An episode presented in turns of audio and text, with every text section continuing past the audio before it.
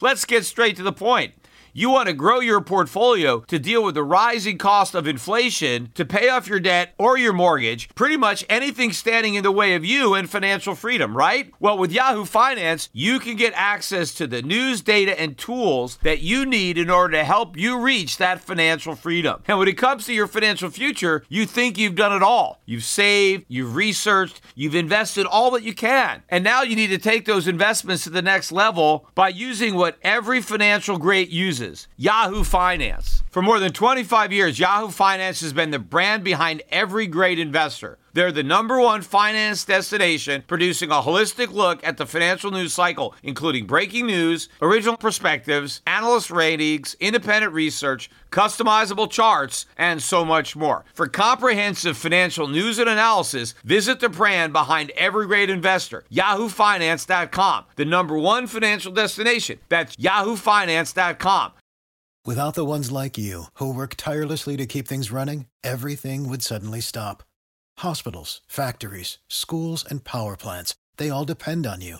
No matter the weather, emergency, or time of day, you're the ones who get it done. At Grainger, we're here for you with professional grade industrial supplies. Count on real time product availability and fast delivery. Call clickgrainger.com or just stop by. Grainger for the ones who get it done.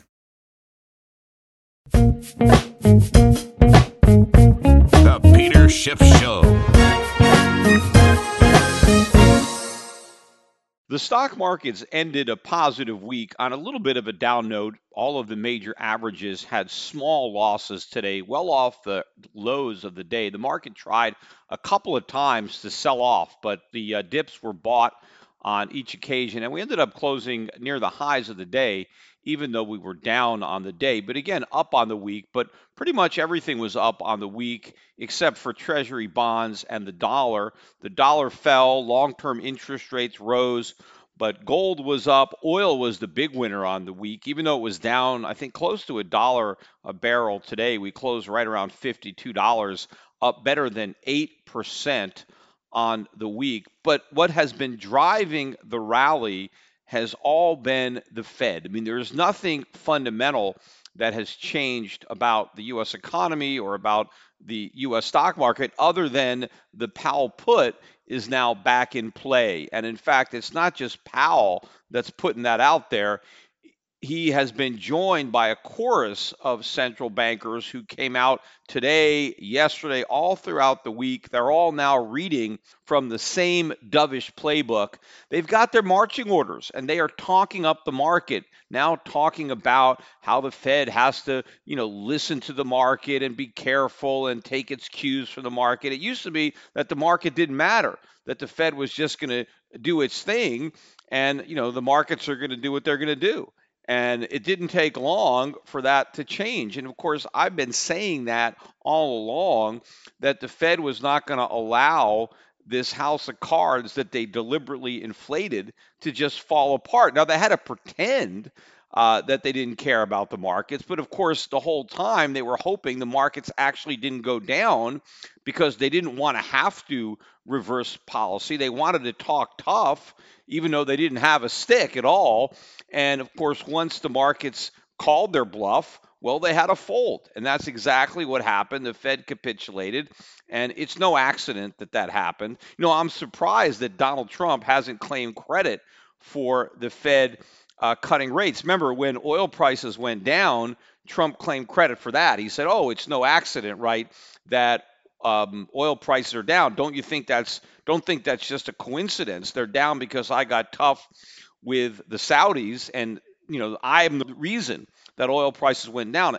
I'm sure that his temptation was to come out and say the same thing. You know, now that the Fed is doing what he said they should do, he should say, "Do you think it's an accident that the Federal Reserve uh, cut rates?" No, I did that, right? But I think maybe his advisors kind of told him, "Hey, don't say that."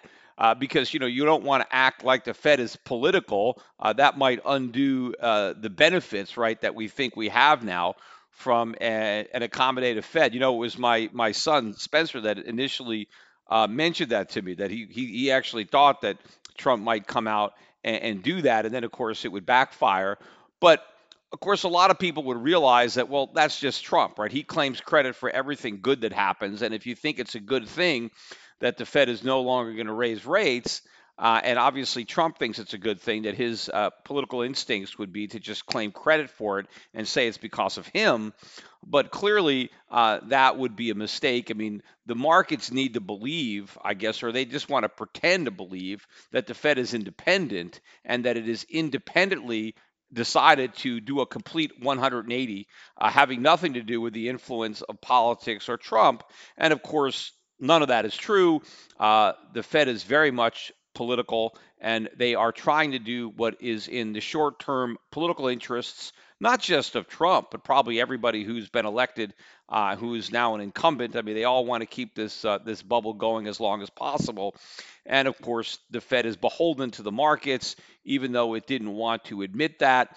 This entire economy is all about asset prices, and the stock market is a big part of that. Also, the real estate market. And by the way, even though we did get a drop in interest rates as a result of the about face by the Fed, and we did have a big surge this last week in mortgage applications, refis, and the like, it hasn't really helped the housing market. And I don't expect it to help. I think housing prices are going to continue to fall despite the fact that the Fed is no longer going to be hiking rates. And I believe the stock market, after this correction is over, is going to continue to fall until the point where the Fed has to cave again. Because, as I've been saying, it's not just about future rate hikes, it's about the rate hikes that have already happened in the past. These rate hikes already guarantee a recession, even if we don't get additional rate hikes on top of that. The markets still haven't come to terms with this. But it is really crazy listening to people talk about what's going on on television. You know, I, I was listening to this guy, Tommy Lee, who's one of those big Bitcoin uh, guys on CNBC who was touting Bitcoin, and he's the guy that had that crazy year-end forecast. You know, he was initially looking for 25,000 uh, last year, and even in December when Bitcoin was about I don't know five six thousand, he only lowered his target to fifteen thousand. And of course, he was you know off by a mile. Now I don't think he wants to give targets anymore, uh, even though he's still bullish. Uh, but basically, listen to this guy Tommy Lee. He's now super bullish on the stock market too, which is probably a good contrarian indicator that is going down. But he was talking about the Fed and the fact that they raised interest rates in December. And according to this guy, Tommy Lee, that was the biggest policy mistake that the Federal Reserve has made in 50 years. 50 years. I mean, first of all, raising interest rates by 25 basis points was not a mistake. They should have raised them. In fact, the mistake was that they waited so long. The mistake was that they didn't raise them by more than 25 basis points. Interest rates are still too low. So anything the Fed does to move interest rates up is the correct policy. They should be moving them up faster and by a higher amount. Now, what would be a mistake is believing that the Fed could raise interest rates and not have a negative effect on the bubbles in the stock market and in the economy. But according to guys like Tommy Lee, the Fed's policy is supposed to help the stock market go up or help the real estate market go up. No, it's not. I mean, if the goal of the Fed is to perpetuate a bubble, then yes. But if the goal of the Fed is to have a sound economy, to have sound money, then those uh, goals are mutually exclusive. You know, it's not what's good for the stock market is good for the economy. It's not like, you know, the 1950s where, you know, what's good for General Motors is good for the economy. And of course, when they said that, it wasn't General Motors stock price that people were worried about. It was just about the health of General Motors as a company, not what the value of its shares were, but the real value of the enterprise based on the, the profitability of the company, not, not, not, not some kind of inflated stock price. But the purpose of the Federal Reserve is not to keep the stock market going up. But so many people seem to believe that that's the purpose. In fact, a lot of people are now talking about the mistakes that Powell made And they're saying that, well, when he was speaking, he didn't say the right things for the market. And so now, you know, now he's he's not speaking as much off the cuff. He's reading from his notes because he's got prepared notes. So he makes sure that when he says something, he says something that's market friendly, which shows you just how ridiculous this whole thing is that Federal Reserve officials or the chairman of the Federal Reserve has to be very careful about how he phrases things because people in the markets are paying so much attention. That shows you what a bubble it is, that everything depends on what these guys say, right? That the whole market is, is so fundamentally unstable that it can unravel based on you know poorly chosen words of people that work at the Federal Reserve. I mean, basically, this stuff shouldn't even matter. If we had a real healthy market and a healthy economy, it wouldn't really matter uh, what what what they're saying. But because it's so unhealthy, because it's a bubble, well, we have to make sure that they don't do anything to accidentally prick it, right? So that that that should already make you nervous about what's going on. But he's got he was getting all this criticism, but now people are thinking, okay, he's got the right scripts now. He's going to do the right thing. There's no more rate hikes coming. In fact, you know, more people are saying this. I'm listening to more people on television now saying that the Fed is more likely to cut rates in 2019 than raise them. Right? Of course, when I was saying that a few months ago on television, you know, the, uh, you know, a few occasions they let me on U.S. television. But when I said that, that's like, oh, that's impossible. That's crazy. How could anybody think that? Remember, people were saying, Peter, the Fed is saying they're going to raise rates, so how could you say they might cut them? My point was, I don't care what they're saying now. I'm telling you what I think they're going to do. I mean, they're going to talk about how great everything is, but when push comes to shove, they're not going to be able to follow through with what they're saying. Now, yes, they were able to raise rates several times thanks to this boom that we got after Trump was elected. They were able to slip through these rate hikes because everybody was too, you know, drunk on tax cuts and all the mania to realize the damage that was being done by these rate hikes to the bubble economy.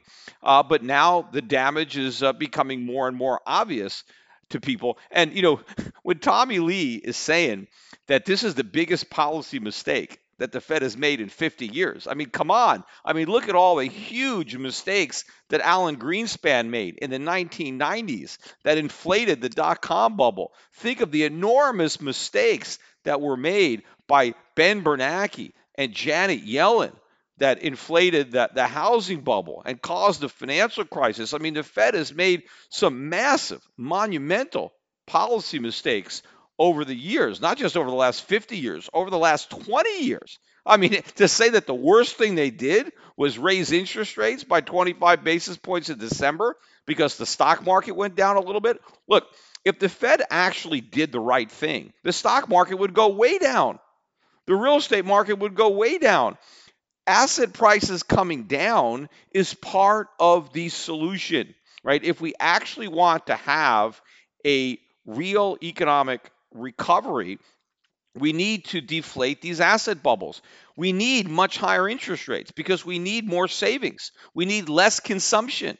We need more savings so we can have more capital investment, so we can have more productivity. You can't spend and save the same money. It's one or the other. But if you've built a bubble economy based on spending, and the only way to have a real economy is for people to save and not spend, well, you have to deflate the bubble before you can build up a real economy. But that's not what the Fed is doing. They're still in the business of kicking the can down the road. And you know, Jerome Powell did a big interview yesterday. He had this, uh, I forget where he was talking, but it really was like a question and answer uh, uh, type of interview. And I watched the whole thing.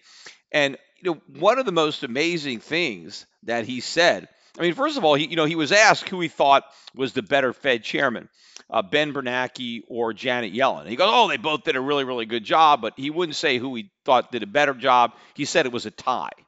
And I don't know, maybe he's right. Maybe it was a tie. They both did a horrible job. I mean, I think Ben Bernanke uh, was worse uh, than Janet Yellen. I think historically, when they look back at it, I think he, uh, you know, was the, you know did more damage uh, than than did Yellen. But neither of them were good uh, chairman. But the fact that he he thinks so highly of them just shows you how little he knows and what a horrible job he's going to end up doing uh, for his tenure, which isn't going to last very long because obviously when his four years are up, he's getting fired because it's going to be a disaster. And so he's going to probably be the fall guy uh, for that. But another thing that he said, which was probably the most amazing thing, was he was asked about is a recession coming by the guy that was interviewing. And he said, no, no, no, there's no chance of a recession. I don't see a recession coming. Now, of course, if he didn't see a recession coming and he thought there was no chance of a recession, then why is he pausing? Because he was talking about being patient and not raising rates and, and waiting for the data. But if he thinks there's no chance of a recession, then why leave interest rates so low? I mean, the only reason that you would pause is if you think that, well, maybe there will be a recession. But he says, no, no, there's no chance of that. Yet he's pausing anyway, despite the fact that he doesn't think that there's a chance of a recession, which means he's pausing because of the stock market. He's trying to stop the stock market from falling, even though he thinks the economy's in great shape he's actually worried about the stock market, but he doesn't want to come right out and say that. But that's really what it's all about, unless he actually is worried about the economy, which he should be if he actually knows what's going on. But he doesn't want to admit that, so so he's lying, and he's kind of kind of keeping that quiet. But when he was asked, you know, why? Why are you not worried about a recession? He said, well, a recession is caused uh, for two reasons. He said, one, it's either because there is a jump in inflation, and then the Fed has to slam on the brakes by jacking up interest rates to combat inflation, and that would cause a recession. And he said, but there's no signs that inflation is a problem. And that's completely wrong. I mean, inflation is a huge problem. I mean, you may not see it in the numbers, right? We, in fact, we got the uh, CPI numbers that came out today. And again, it was a benign number, pretty much exactly as expected. The uh, headline number for December was down one tenth. That was exactly as expected. Year over year, it was up 1.9. That was exactly what was expected. The core was up 0.2 for the month. That was also exactly what was expected. And the year over year core increase was 2.2. Again, exactly what was expected. The market got exactly what it expected when it came to inflation. But of course, the CPI uh, does not tell the whole story when it comes to inflation. I think the real rate is higher than that. I think, I think it is considerably higher than that. But one of the reasons that we have seen a you know downward pressure on prices is because we had the big drop in oil prices, we had the rise in the dollar, but that was based on the expectation that the Fed was going to keep on hiking rates. Now that the Fed says, well, we're not going to hike rates anymore because we're not worried about inflation, well, now the dollar's falling, commodity prices are rising, and now all these inflation numbers that all of a sudden came down a little bit are now going to start going the other way. So when, when Powell says there's no threat of inflation out there, he couldn't be more wrong, especially if we end up getting a recession with um, massive budget deficits that the Fed ends up monetizing by going back to quantitative easing, we're going to have massive inflation. But according to uh, Powell, inflation isn't even a risk. He doesn't see any evidence that inflation is a problem. But more amazing than that, right? Because at least, you know, you could look at the CPI. If you're going to hang your hat on the CPI and where it's been, you know, you could say, look, we're not worried about too much inflation.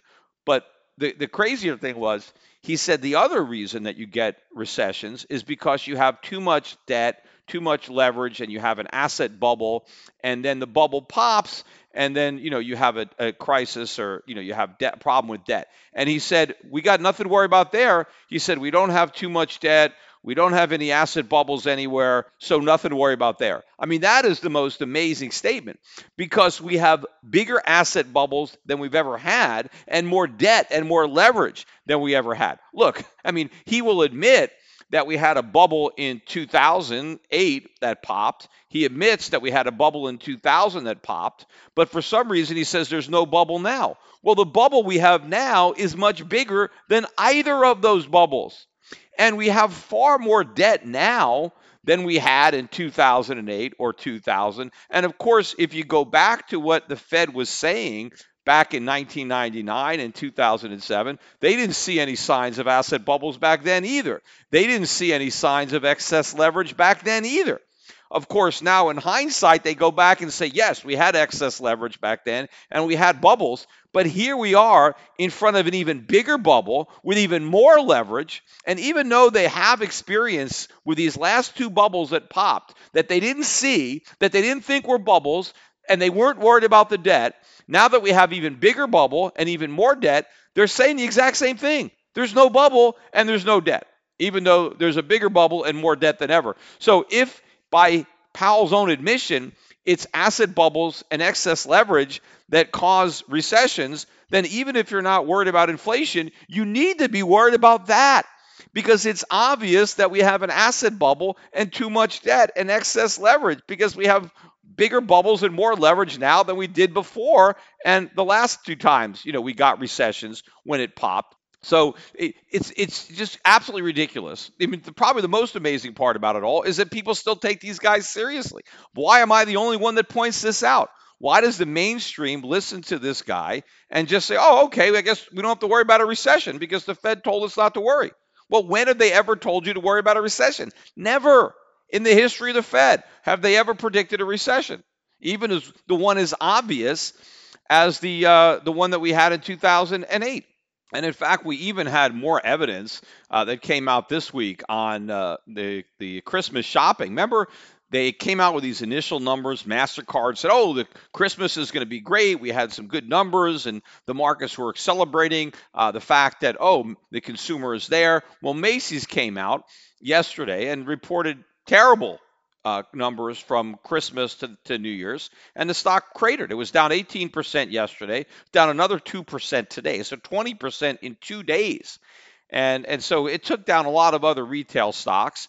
And so you, you, you see that even even with um, or prior to you know the big drop in the market because probably most people didn't have a chance to react uh, to the big drop in uh, stock prices or even uh, the, the falling real estate market in the uh, the Christmas season. But I'm sure that there's going to be a follow-on effect uh, throughout this year, uh, 2019, as consumers start to reduce their purchases based on the decline that we've already seen in asset prices from the peak.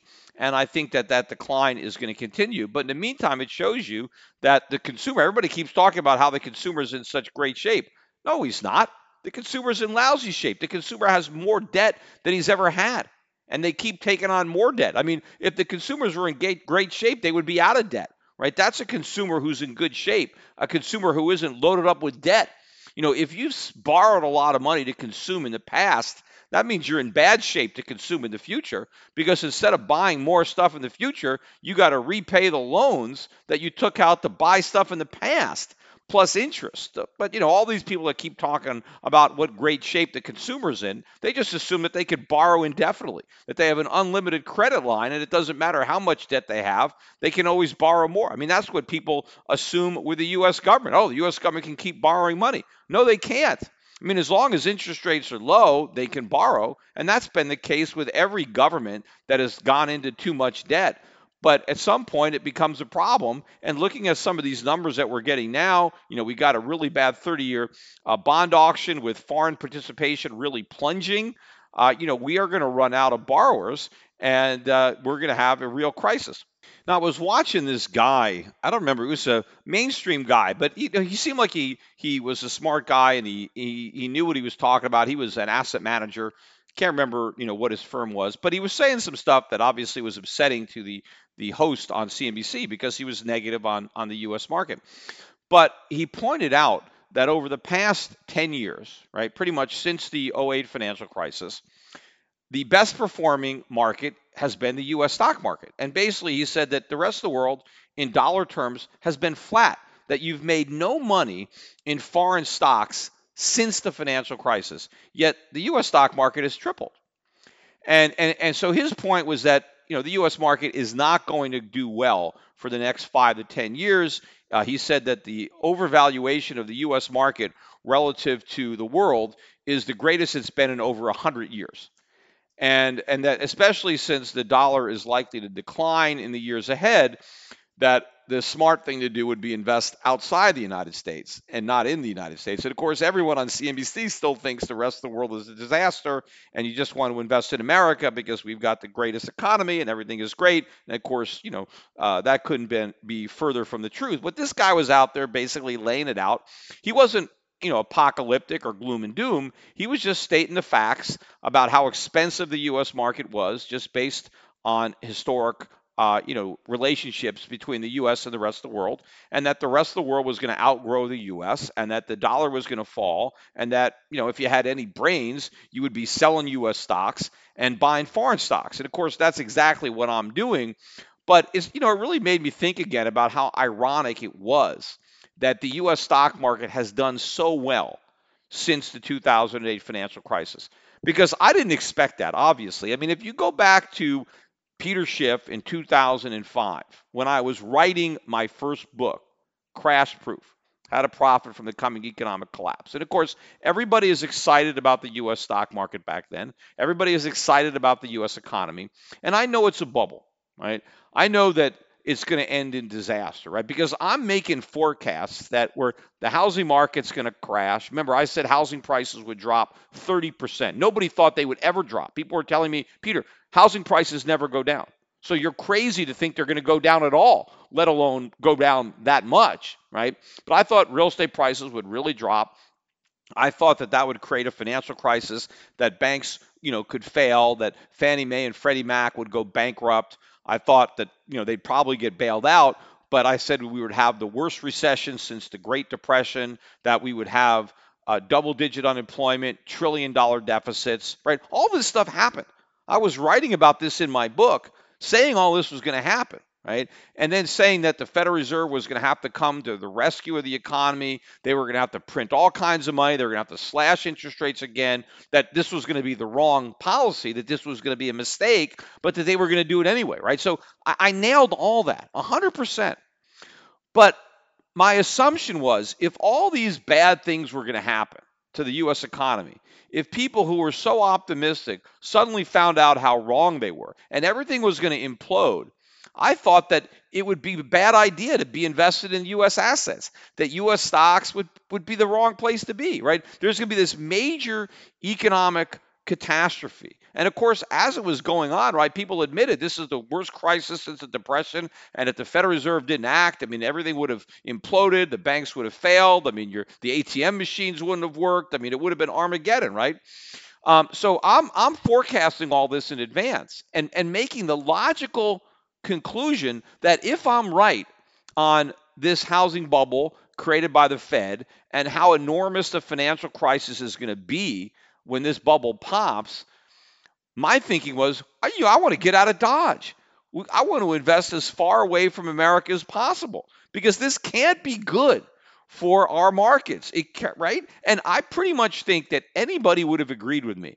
Anybody back in 05 or 06 who would have agreed with me. See, nobody did agree with me, but if you agreed with me, if you bought what I was saying nobody would have concluded, yep, I want to go all in on the U.S. stock market. Yep, the next decade, if you're right, Peter, and it all collapses, then the U.S. stock market is going to have fantastic returns, right? That the U.S. real estate market is going to have great returns. Nobody would have thought that.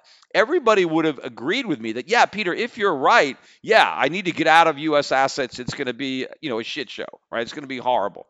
That was what happened. It was very ironic that even though the crisis happened in the United States, was centered in the United States, that the best place to invest in the world after the crisis happened was in the United States. Now, I mean, people want to blame me for not understanding that. I mean, nobody would have jumped to that conclusion if they believed what I believed. And even though I was right about what was going to happen, I was wrong about the way to invest. Now, of course, some things I got right, like I shorted subprime. I had plenty of Euro Pacific, or not plenty, a number of Euro Pacific capital clients took my advice and got into the hedge fund that we created to short the subprime market, and they made a boatload of money doing that in 2007. So I got that piece of the puzzle right. But the broader piece of the puzzle, investing in U.S. stocks and you know gold stocks instead of the U.S. market, that worked for a while. That worked in 09, 10, 11, but then it stopped working. And all of a sudden the US market, you know, went way up and foreign markets went down and and and and here we are. But if you look back now with the 2020 benefit of hindsight, what happened? Well, when the Fed slashed interest rates and did quantitative easing, initially there was the correct concern that this was going to end badly, that this was inflationary, and that's why initially gold went up to 1900 and the dollar started to fall. But of course, the dollar initially rose dramatically in 2008 from its record lows, its all-time record lows. And it was that big rise in the dollar, initial rise, that actually made it possible for the Fed to get away with slashing interest rates down to 1% and launching quantitative easing because as a result of the financial crisis, there was a lot of demand for dollars. So even though the Fed was creating dollars and increasing supply, the demand was there. People were seeking refuge in the dollar, even though the U.S. was the epicenter of the crisis. People were running towards the blast instead of away from it.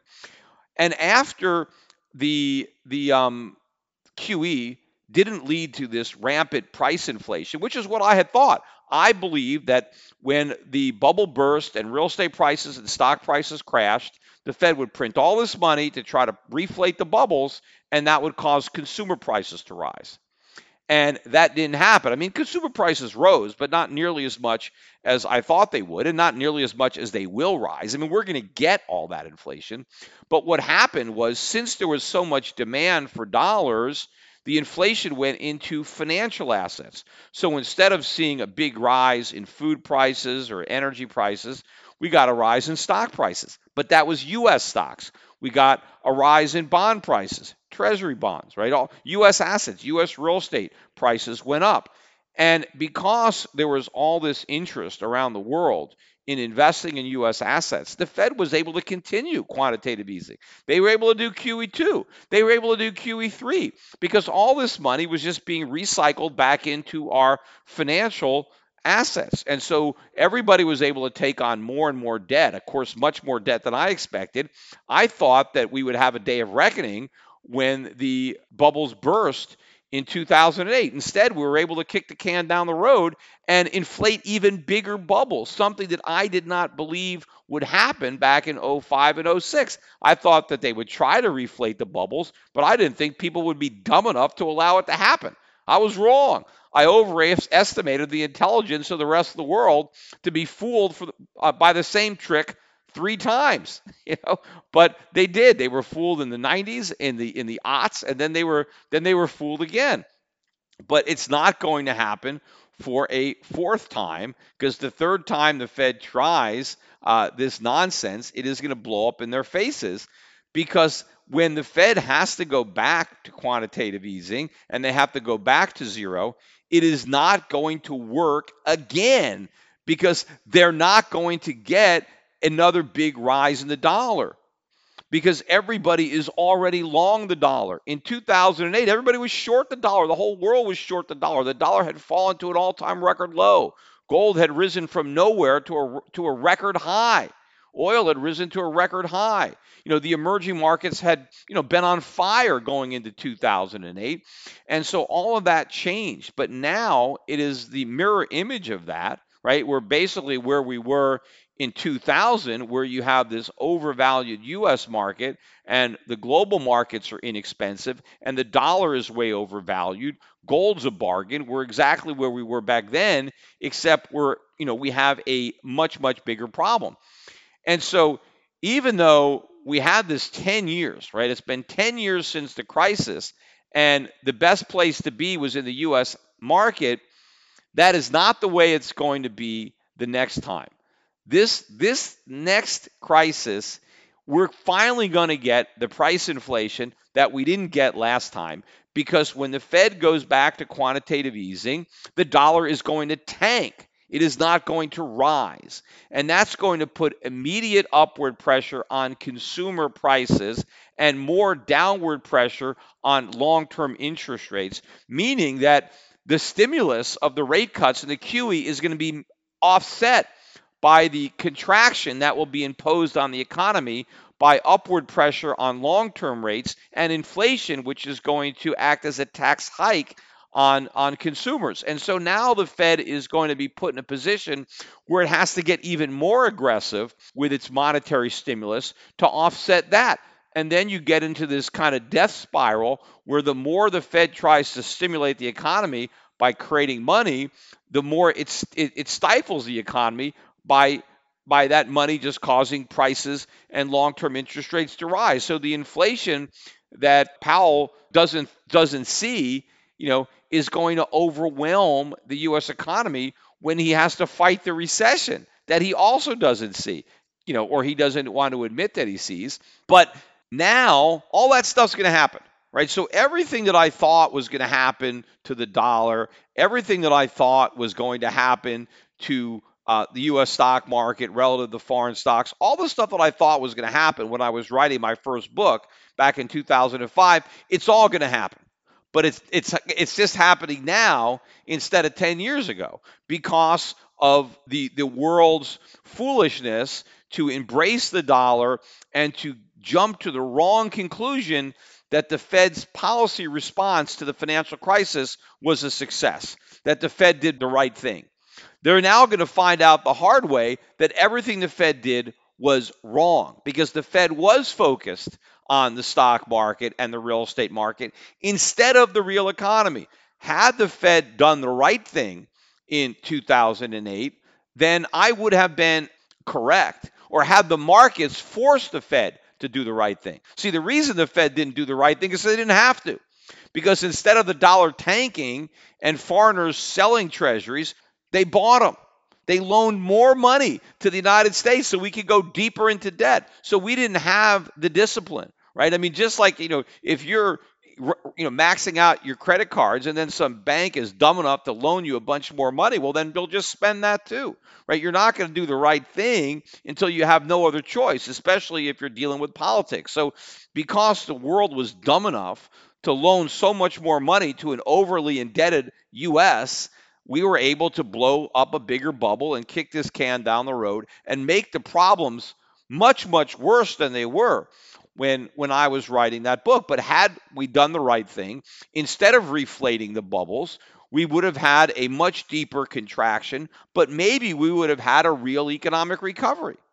You know, if everybody thinks that oh, we can just if we just goose asset prices that's going to help the economy. It's not. It's going to help a small segment of the economy, but at the expense of the rest of the economy. You're going to make a few people richer at the expense of making everybody else poorer. I mean, that is why Donald Trump became president because the Fed sacrificed uh, the economy, right, uh, at the altar of the stock market and asset markets.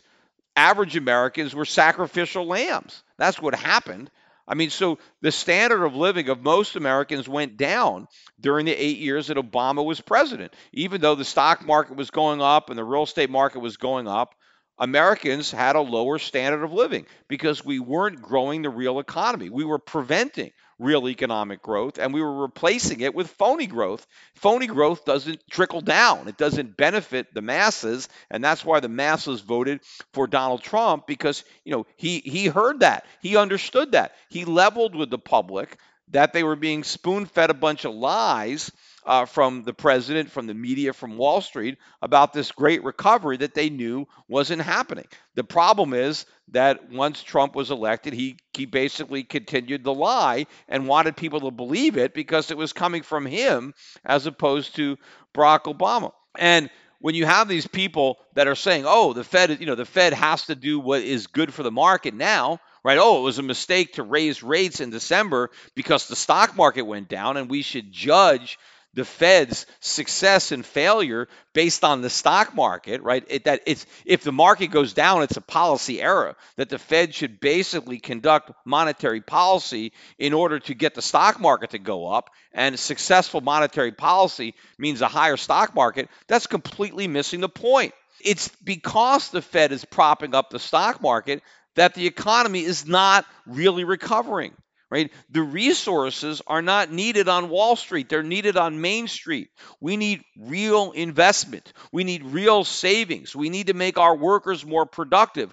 None of this is happening by funneling inflation into the financial markets, just causing paper stock values to go up or real estate values. Yes, it helps people that work on Wall Street and get paid based on stock values, and it could help people who have portfolios get richer on paper, but all that is illusion. And eventually, the illusion uh, is pierced by reality. And every time reality rears its head, you know, the Fed is able to try to reflate a bigger bubble, but they're not going to be able to do it again. It is going to be impossible to do it again. And we've already seen, right, the my my prediction come true that the Fed would not be able to finish the, the, the, the, hiking cycle. I said that from the beginning, right? I said that the reason the Fed is not going to raise rates is because once they start, they're going to have to stop. That they're not going to be able to complete the normalization. They're not going to get interest rates up to neutral, even though they had to define down what neutral was and that once they started to shrink the balance sheet, they would never finish the process. They would have to stop and reverse it. And that is exactly what has already happened. The Fed has already capitulated. They're not going to do it. Now, everybody thought, oh, they're going to do it. But nobody now questions the rest of it, right? You know, nobody gets it yet. They haven't connected all the dots that it's not just that the Fed is going to not raise rates, that they're going to cut them. And why are they going to cut them? Because we never had a real recovery. We simply had a bubble. And you can't take the air out of the bubble, right? You can't pull the table out from under the cloth and expect the cloth and the dishes to stay levitated in midair. That's why I said what the Fed was saying it was going to do was impossible. And they've already proved me right by having to reverse course. But what ultimately is going to prove me right is when they have to go back to zero, when they have to go back to quantitative easing, and the bottom drops out of the dollar, and gold goes through the roof, and all of my investment predictions come true. Those are the only ones that haven't come true. Other than you know the advice to short the subprime market, the advice to be in gold stocks and foreign stocks instead of US stocks, right? That hasn't panned out yet, right? Because so far, being in US stocks has been more lucrative than being in foreign stocks or gold stocks. But that game ain't over, right? When at the end game, I have, there's no doubt in my mind that people who have followed my advice investment wise are going to be so far ahead of the people that stuck it out in the US stock and bond market. I mean, it won't even be close. But the problem is by then it's going to be too late for anybody to listen to me because there are a lot of people that want to say, "Oh, Peter Schiff doesn't know what he's talking about because look, you know, he hasn't made all this money because his investment recommendations haven't panned out." You have to separate the investment recommendations or the investment performance from my calls on the economy because my calls on the economy have been dead accurate. Now people want to say, no, well, you you know, look at all this economic growth we've had. We haven't had any economic growth. That's why the Fed had to stop raising rates at 2%, because the economy never grew. Yes, the bubble got bigger, but that doesn't prove that anything that I said back in 2005 or earlier was wrong. Everything that has happened since the financial crisis is more evidence that I was right.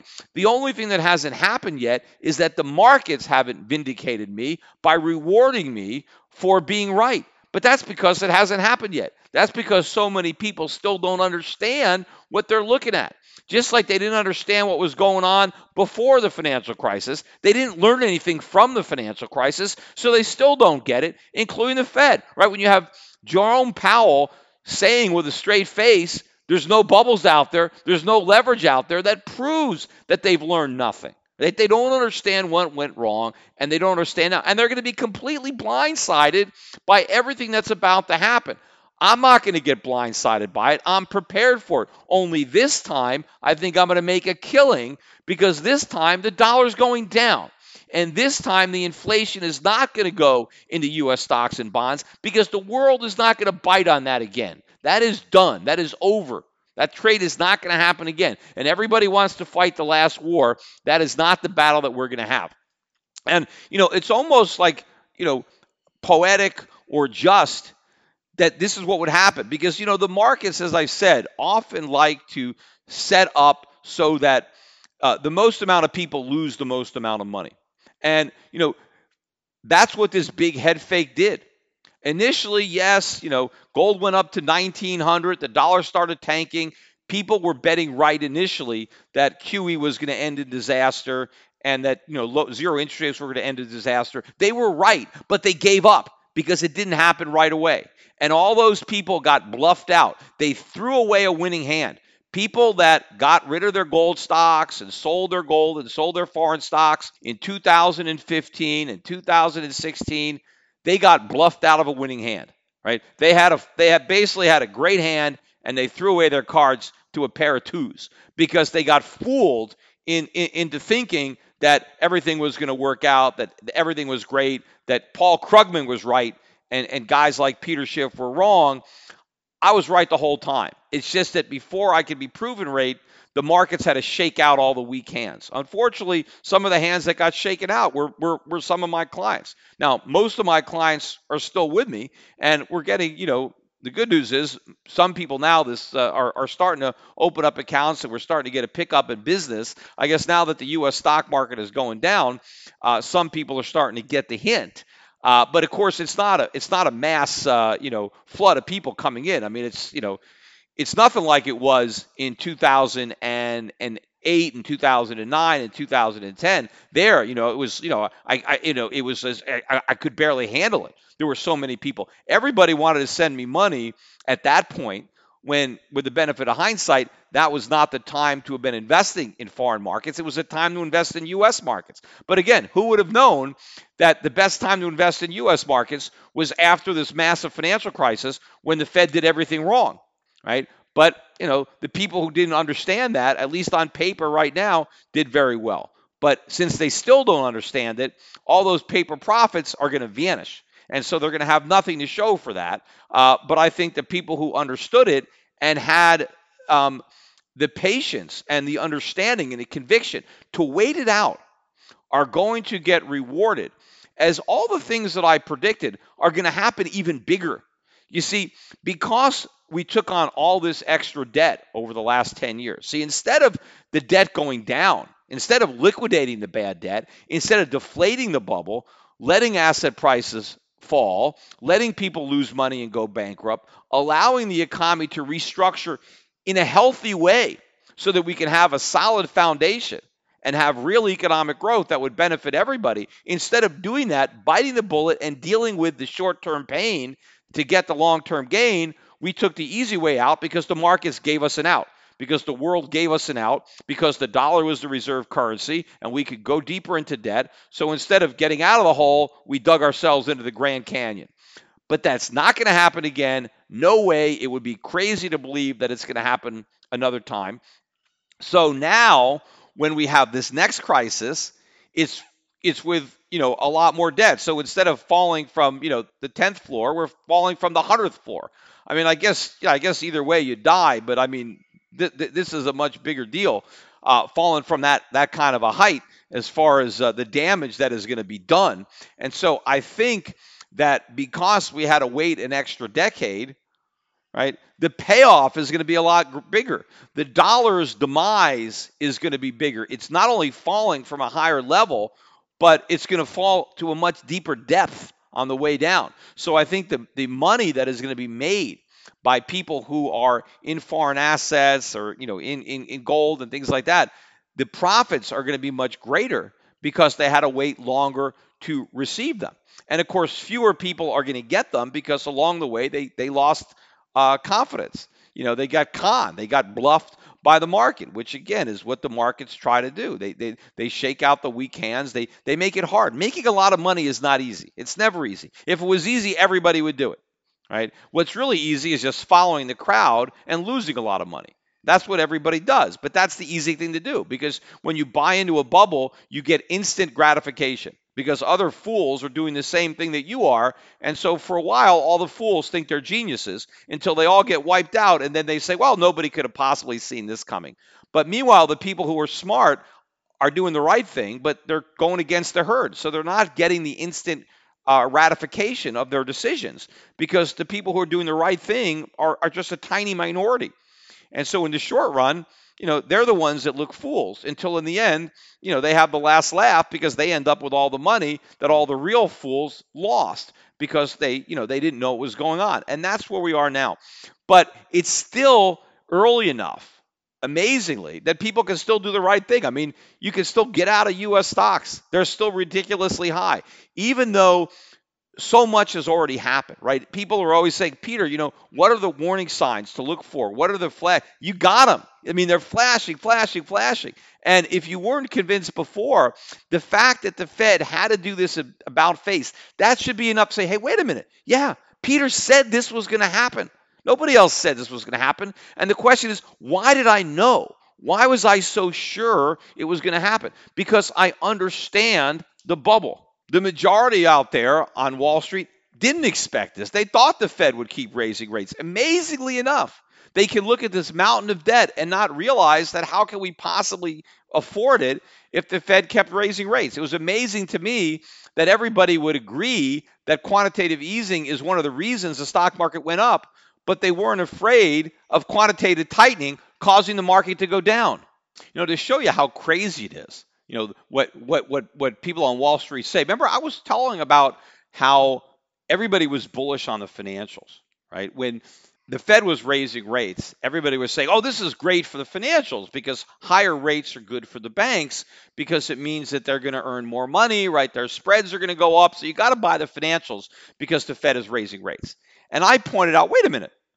I mean, everybody was saying that when the Fed was cutting rates, that was good for financials. And it was. It was great for financials because by bringing interest rates down, you are making it cheaper for people to take out loans. And if you lower the price of something, you get more demand. So if you're a bank and your business is selling loans, if you can sell loans at a lower rate of interest, you're going to sell a lot more loans. So banks were making a lot of money because interest rates were so low because they could make all these loans that people could afford to take out that they never could have taken out if rates were higher. And it was propping up the value of all the collateral. So I, I pointed out that, wait a minute, these guys are completely missing the point because now that the Fed is raising rates, it's going to make loans more expensive, so fewer people can qualify. But more importantly, it's going to reduce the value of the collateral for the loans they've already made. So when loans go into default, they're going to lose money. So I said that rising interest rates were bad for banks. I had I knew that lower interest rates was going to prop them up for a while, but that eventually they would come collapsing down because rates would have to go up eventually. But you had Wall Street trying to have its cake and eat it too. They were bullish on the banks when the Fed was cutting rates, and then they were bullish again when they were raising rates. But now they I, I a guy saw a guy on CNBC today recommending the banks, saying you got to buy financials. And why did he say we should you should buy financials? He said because the Fed has stopped raising rates. And when the Fed stops raising rates, that's the time to buy financials. I mean, I couldn't believe what I was hearing. So, in other words, it's always the time to buy financials. When the Fed is cutting rates, you got to buy financials. It's good for the banks. When the Fed is raising rates, oh, the Fed is raising rates. You got to buy financials. When the Fed stops raising rates, oh, you got to buy financials. I mean, no matter what the Fed is doing with rates, the answer to the question is buy financials because these guys don't think. Right? All they want to do is, is, is tout the financials. So no matter what the Fed is doing, they're going to rationalize it as being good financials. That they're doing the same thing with the broader economy, with the market. They don't understand the problems. They don't understand the dynamics. That's why they thought the Fed would do what they were saying they were going to do. I knew they could not do it. But now, even though the Fed has done this about face, is anybody yet questioning any of it? Is anybody asking the right questions? Hey, why is the Fed having to, you know, back off of its rate hikes? Why did it have to do this 180? What does this mean about the underlying health of the economy that we didn't get? Because so far, everybody who is happy that the Fed is not raising rates because the market sold off and stopped them. Nobody is worried about the economy. Nobody is worried about the market. They all think that because the Fed's now got it right, that everything is fine. Because now that the Fed's not going to hike, they think the party's not going to end, right? The Fed is going to is going to leave the punch bowl in place. They're not going to take it away because they still don't get exactly what's happening at this party and how badly this thing is going to end. And it doesn't matter at this point that the Fed's not going to raise rates. The cat's out of the bag. And when the economy tanks anyway, when we go into recession, when the bear market continues and the Fed has to go back to QE and has to go back to zero, then a significant minority of people are going to put the pieces together. Of course, not everybody's going to put the pieces together, but you're going to have a, a significant enough minority, particularly outside the United States, who are going to finally get it and they're going to flee the dollar. There are going to be no buyers. The deficits are going to go through the roof. Consumer prices are going to go through the roof. We're going to have the runaway inflation. Hopefully, it's not going to turn into a hyperinflation because hopefully by then, you know, the Fed might do the right thing. But again, all that is in jeopardy because we may have a socialist uh, president with a socialist Congress in 2021. And we're going to have a government that's far more left wing than what I imagined what was going to happen back then. I mean, the the guy who is going to replace or gal who is going to replace Trump is going to be so much worse than Obama. And the Congress that we're going to have that that president is going to work with is going to be so much further to the left than the Congress that we had before. And they're going to have the ammunition to push forward this socialist agenda at a point where we're already broke. You see, sometimes when you have socialists voted in, it's when the country is rich, right? You you you create all this wealth under capitalism, and then you get a bunch of idiots who vote for socialists who want to redistribute that wealth. The problem is we've already dissipated that wealth. We're sitting on a mountain of debt. You actually have all these politicians that think America is still rich, right? They think we're this rich nation and we can afford all this socialism. We're already broke from the socialism that we've already had. And when the world recognizes this, then we're going to be broke.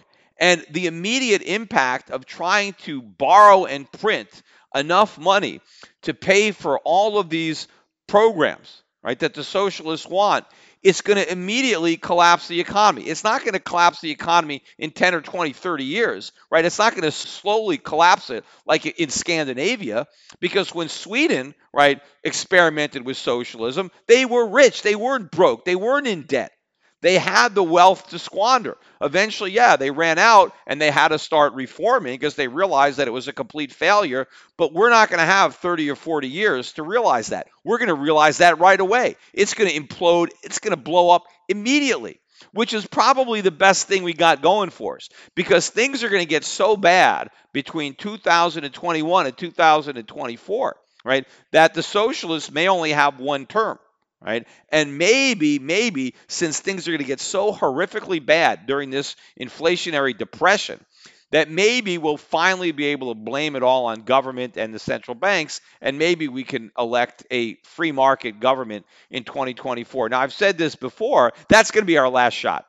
It's going to be our only shot because if we fall for it again, if we elect another group or reelect a socialist, then that's it. We'll never get rid of them in 2028. I mean, they're I mean, it's probably going to take a violent revolution to get rid of them by then. So hopefully we'll be able to get rid of them uh, after one term. And hopefully, you know, we can make a difference. I think that my clients and the people who have taken my investment advice, they will at least be in in good shape financially at that point to maybe help make a difference. In fact, one of the the, the, the reasons that, that uh, you know, I think this is going to help me a lot more. You know, had the dollar crashed, you know, eight years ago, six, seven years ago, right? Had the world been smart enough to, to figure this out sooner, right? And not have, you know, given America all this extra rope that we use to make a noose and hang ourselves, I was still living in Connecticut, right? I would have paid a lot of taxes on my gains.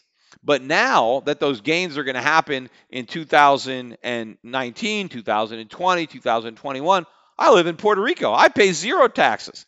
So for me personally, it's going to be much better off to have capital gains now than to have had them back then. Now I know a lot of other people aren't as fortunate because they haven't moved to Puerto Rico, but they can. I mean, you can still get out here. I mean, it's not like there's we've run out of room.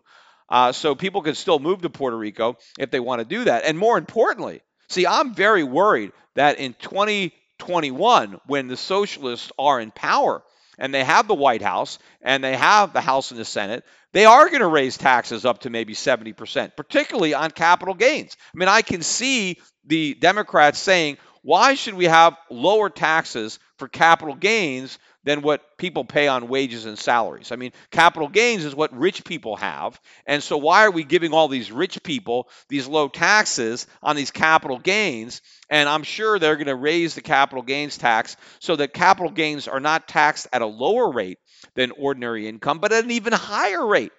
So, who knows? Maybe they'll take the capital gains up to 80%. I don't know right? But the one thing I do know is no matter how high they hike it, it's not going to affect me because I ain't paying it. I pay zero because I'm not in the U.S. income tax system. I'm in the Puerto Rican tax system, and my capital gains living in Puerto Rico are zero.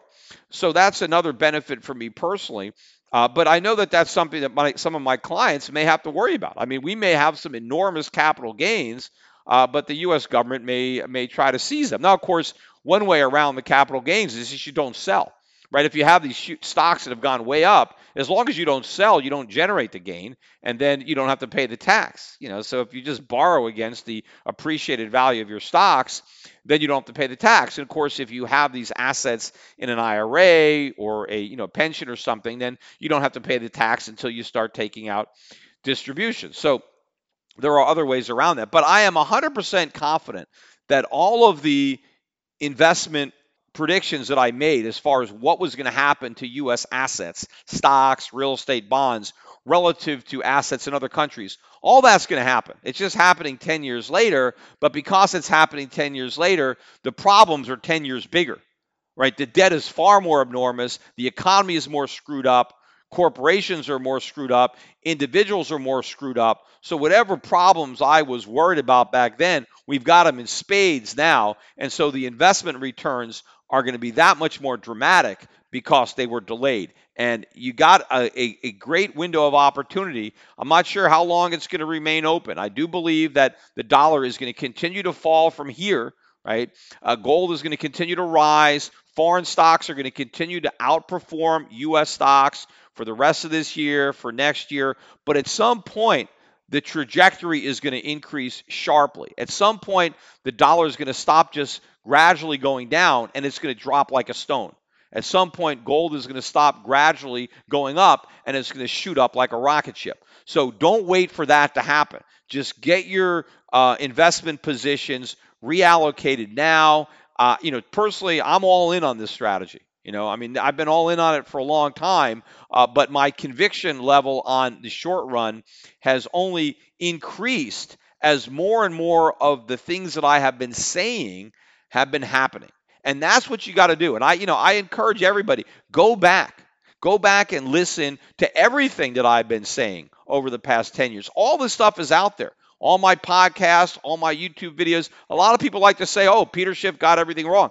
No, you, people would be amazed at how many things that I got right. Now, of course, a lot of people have been listening to me for a long time understand this, right? They're not just looking at a few big predictions and ignoring all the smaller predictions that have already come true that ultimately are going to cause these bigger predictions that have been made to come true too. But by the time those all come true, well, then it's not going to, it's too late for anybody to do anything, right? If you haven't invested the right way, you're done, you're wiped out. So you can't wait for every single piece of the puzzle to be filled in because by then, yeah, sure. Uh, you know, it's obvious to everybody. And when it's obvious to everybody, there's nothing you can do. When everybody wants to sell the dollar, there's nobody to buy it. If everybody wants to buy gold, there's nobody to sell it. So you can't wait until it's obvious to the village idiot that I'm right in order to try to take advantage of the opportunities that I think exist because I'm right. Because those opportunities only exist because so many other people are wrong. That's what creates the opportunity. Knowing something that very few people know, understanding something that most people don't understand. That's where the opportunity is created. That opportunity is going to go away as more people figure it out. And everybody doesn't have to figure it out. Everybody will never figure it out. We just need a large enough minority of people to figure it out, and then that's it.